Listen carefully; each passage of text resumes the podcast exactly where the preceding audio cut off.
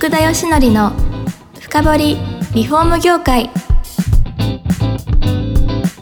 この番組はリフォーム事業のためのネットワーク戦力住宅会社のブランディングを支援するルームクリップ公認家づくりパートナー住宅事業経営者の初めてを支援するランリグの提供でお送りします。皆さんこんにちは。さあ今週も始まりました福田義則の深掘りリフォーム業界。第114回目パーソナリティの福田義則です。今回もスマート修繕の豊田さんに来ていただいてます。よろしくお願いします。よろしくお願いいたします。いやー最後だんだん面白い話になってきてましたよ。そうですか。はい。なんかこの調査してですね、実態が分かってきたっていうところから、はい。で終わってしまいましたけれども、実際ですね、その調べて、なんかいろんな問題点あの見つかってきたって話だったじゃないですか。もうちょっと具体的に言うと、はいどういうことがこう浮かび上がってきました？えーっと、個別の声っていうより大きな流れで言うとですね、はい。物事が全体的に業界サイドに寄っているのかなっていうのがこうリサーチして感じた結果ですね。なるほど。業界サイドに寄ってるっていうのは、事例で言うとど、どういう点なんですかね、えーっと、これはですね、あの、はい管理会社に勤務されている方から聞いたお話とはなるんですけど、はい、はい。もう、工事っていうのの多くはですね、もう出来上がっているもので、はい。それで、特定の工事会社様が特定の価格で取るっていうことが決まった上でですね。物事が談合みたいなんです。まあ、それをどう表現するかちょっとわからないですけども、ああ、なるほど。っていうのになってるので、はい。私の考えているような、はい。あの、フェアな取引であったり、こう、より良い工事会社様がこう発展するようなサービスっていうのは、業界側にとってもめんどくさいし、誰も参加する人もいないと思うよっていうように、こなるほど。う、ご意見いただきましたね。まあ全部は全部そうではないんですけど、はい一部で結局そういったその管理会社さんが、まあ、都合がいい工事会社が気分になって、都合がいい工事が行われているという実態もあるっていうことですよね。というふうに伺いましたね。いうことですよね。、はいやー、それって本当はね、その住んでる方の利益にはならないわけですよね。そうですね。どっちかというとあれですよね、管理してる側の利益が大きくなっちゃうんで、どうなのって話なわけですね。えっと、管理会社様の方が言っただけなんで、管理会社様が言ってる、だけが言ってるという話でもなかったですね。はいはいはいはい。そうですね。はいいや、まあ、あの、先ほども話したように、まあ、それが全部ではないんでしょうけど、はいそういう実態が、まあ、一つあれば、まあ、複数あり得るだろうと。はいまあ、そこを、じゃあ、豊田さん改善どうできるかっていうことを考えられたっていうことですか？そうですね。はい。はい。それでもうビジネスモデル自体はもうずっと変わらずにですね、はい。こうお客様のご要望に応じた工事会社様が見つかって、で、やっぱ素人の方って見積もり取ることも、あの、比較することも、契約することもできないんでですね、そこも含めてサポートしていくサービスっていうのがあったら、僕が使いたいなっていうふうに思ってたんで、なるほど。もう、それだっていうふうにずっと思ってました。で、実際にですよ、あの、そういった、まあ、投資会社からそういうリサーチしましょうって言って、その結果を伝えるわけじゃないですか。はい。じゃあ、そのね、投資会社もなんかそのサービスあったらいいんじゃないか、みたいな話になると思うんですけど、そういう感じでこう進んでったんですか？えーっと、まあ、徐々にその、投資会社側の熱も高まっていったっていうのが正しいですね。あ、それをこう、伝えていったんですか？それでも投資会社側の方でもプロセスっていうのができててですね、もう小さく検証して、はい。それで検証ステップをこうクリアしたらより大きい検証をしていくって、どんどんこううん大きくしていくってプロセスがあって、それに従っても粛々と進めていったなる形です。ほど。ただ当時ですよ、はい普通に考えて、やっぱりその世の中に、そうやって比較サイトとか、ポータルサイトみたいのって結構あるわけじゃないですか。はい。この大規模修繕においてはなかったんですかね？えーっと、大きいものはなかったですねあ。小さいのがいくつかあったっていう形あです。そうなんですね。そうすると、小さい会社だとやっぱりなんか全国展開のサービスじゃなかったりとか、はいなんか入ってる会社もそんなになんか数多くないとか、まあそういうようなことがあったってことですかね。はい。ああと、あ。はい。こう、今、スマート修繕でやってるサービスとの大きな違いっていうのはね、サポートの範囲が全然違うと思います。あ、そういうそうなんですか？小さいポータルっていうのは工事会社様をご紹介して終わりっていうところなんですけどもうん、なるほどスマート。手術でも、それこそ契約とか個人の品質チェックまでやるんですね、一部。はい。なんで、範囲が全然違うと思いますね。なるほど。じゃああれですね。本当に、豊田さんもご自身で経験されて、ここまであったらいいでしょうみたいなサービスを具現化したっていう感じでいいんですかね？あ、そうですね。はい。えー、じゃあやっぱりあの、具体的にですよ。あああ最終的にはだからスマート修繕の、あの、立ち上げしましょうってことを持ちかけられてってことですよね。まず。あ、そうですね。はい。で、立ち上げることになったのが2022年に、まあ、役員にこうなられて、代表取締役に就かれてってことですね。はい。おっしゃる通りです。じゃあ、その具体的なそのサービスの中身をはいちょっと聞きたいんですけど、はい。結局今言った困った方がどう使ってどういうふうなこのサービスになってるかって具体的な中身を教えてもらってもいいですか？あ、はい。えっと、まず、個人の対象っていうのはですね、マンション、ビルなどの大型建物の屋上とか外装などの共有部工事ですね。はい。っていうところにおいて、あの、個人会社様のご紹介であったり、お客様における比較選定のサポートを行う事業っていうふうになっておりまして、はい。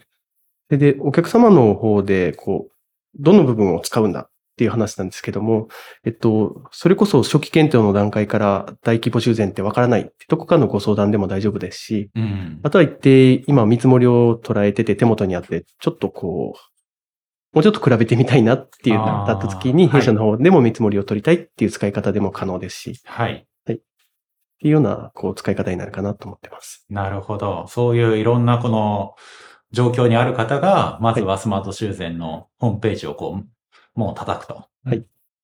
で、あの、なんか必要事項を入力していく感じなんですかね。あ、はい。おっしゃる通りになります。はい。あの、エリアであったりとか、あの、工事の内容であったりとか、はい。あとは工事の時期であったりとか、今の管理会社様であったりとか、はい。はい。いうのをはい入力いただいていく状態になります。あ、そうですか。入力された後は、はい。まあ、御社に情報が届くわけじゃないですか。はい。その後、どういうこのフィードバックがあるんですか？えっと、基本的には、あの、えっと、見積もり取得に向けてはい。進むのか、それとも今はその段階じゃないのかっていうのによって分かれますけど、はいお客様とこうメールでのやり取りをしながらですね、で見積もり取得になるっていう場合はですね、まずは工事会社様の方の候補を紹介させていただいて。で、お客様がそれに満足いただけた場合は見積もり取得に進んで、続いてはあの現地調査に進むっていう、あ、なるほど。その工事会社は何社紹介するとか決まってるんですか、えっと、最大8社っていうふうに決めておりあ、ます。そうですか。はい実際って何社ぐらいが多いんですかね？ご紹介。えっと、ご紹介は、結局条件に合うと工事会社が稼働空いてて手を挙げるかっていう2つの変数次第なんですけども、はい。だいたい5から8社ぐらいが多いですね。あ、ぐらいの方が、はいえっ、と、その資料っていうのは、なんかこの、わかんないですけど、PDF なんかな何かでこうはい送られてくるような感じなんですかね？はい。大きく2つって、比較一覧表にした PDF っていうのが1点目と、はい。と2点目は各工事会社様のパンフレットとか工事実績の方をフォルダの方に確認をして、それの URL をお送りしてます。はい。なるほど。いや、ただですよ。ここで問題出るじゃないですか。はい。ど素人じゃないですか。送られてくる方。はいいや、どの、とはいえ、どうやってこの工事会社選ぶのみたいにならないんですかね。えっと、それは、できる限りなり得ないように、そもそも送り、あの、比較一覧表を分かりやすい切り口でやっているあ、っていうふうにしてますけど、それでもどうしても出てきますんで、はい。そういう時は、あの、ご相談に乗るようにしてます。あ、そうですか。はいそう、そうなるとですよ。まずその比較一覧表気になるんですけど、はい何が書いてあるんですか？えっと、比較一覧表は、この工事会社自体の全体の工事売上高であったりとか、はい。改修工事の売上高であったりとか、あとは元請け率。はい。あとは、あの、えっと、行政の方が出しているですね、経営状況の評点っていうのがございますんで、はい。そちらの評点であったりとか、あとはお客様の物件からの最寄りの事業所であったりとか。あとは各工事会社様が自社の PR っていうのを書かれてるんですね。はい。はい最大はい10個。それであったり、というふうになります。あ、そうなんですね。はなるほど。じゃあそういった比較できそうな項目を見ながら、はいまあ、ユーザーの方はまあ、絞り込んでいかれるわけですよね。はい8割ぐらいの方はもう自分で決められますね。あ結構自分で決められるんですね。はあ、やっぱでもあれですよね。多分理事会とかでこうかけて、どの会社いいみたいな、はいやるんですかね。はい。でそ、残り2割の方は、先ほど言った通り、ちょっと相談乗りながらって感じなんですか？もう、むしろこっちで選んでくださいとか言われて。ようわからんかなと。まあ、はいこれのことも言いますしね、そこあたり。で、実際工事会社が選ばれるわけじゃないですか。はい。で、いや、でもね、その後もいろんな問題点出てきますよ。この工事本当に金額これでいいのとか。はい。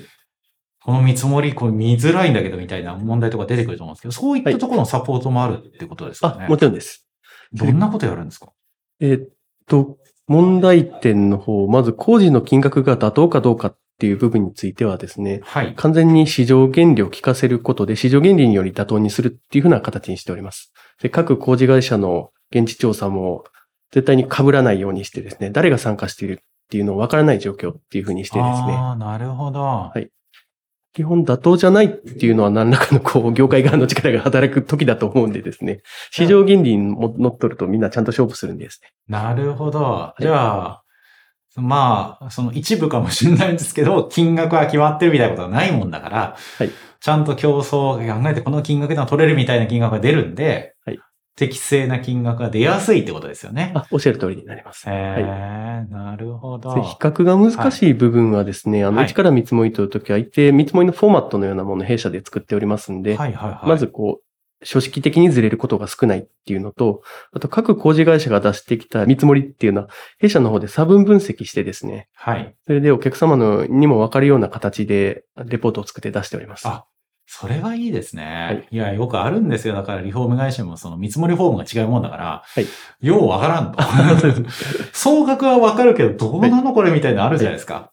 まあそこはわかりやすいわけですね。はいあと、これはちょっと変わったアプローチかもしれないですけど、見積もりってこう量が少なければ安く見えてしまうじゃないですか。どうしても工事範囲を減らせば。はい。だからそれだと本当のその各工事会社の各競争力とかわからないんでですね、弊社の方ではできる限り各工事会社の見積もりの前提を維持でも揃えるんですね。はい。あと揃わないとこは弾くというはいふうにやって、それで価格競争力を測るっていうこともやってます。あ、そうですか。はいじゃあ数量変に少なくするとかそういうのはななしにしっていうことですかね。い、や、それはね、工事会社にとってみると恐怖かもしれないですね。いやいや、結局単価書いてあるんでですね、よく見たらわかることをきれいにまとめているだけっていう話かなと思います。いや、でもエンドユーザー目線ですね。確かにそれは。はい。いや、でも、いいんじゃないですか。そのユーザーの方もちゃんと比較して満足するし、はいなんかその選んだ後になんかやっぱりやめるとかっていうの少なそうですよね。そこまでやると。あまあ、納得感は言って出やすいかなとは思っております。そうですよね。い、やー、面白いですね。そこまでのサービス突き詰めると、やっぱり確かにユーザーの方は適した工事の方できそうですもんね。いや、もっと細かく聞いていきたいところなんですが、結構時間が迫ってはきましたんでですね。じゃあ、次回残り聞いていければと思うんですけど、じゃあ、具体的に多分聞いてらっしゃる方が、まあ、はいこの番組ってやっぱりプロの方々が多いんですよね。はい。いや、多分、自分らも工事に参加したいみたいなことを考えられてる方もいると思うんで、はい。ぜひ、あの、次回その工事会社寄りの話をちょっとお話伺っていければというふうに思っております。ありました。はい。えー、それではですね、今回も、えー、豊田さんに来ていただきました。えー、どうもありがとうございます。ありがとうございます。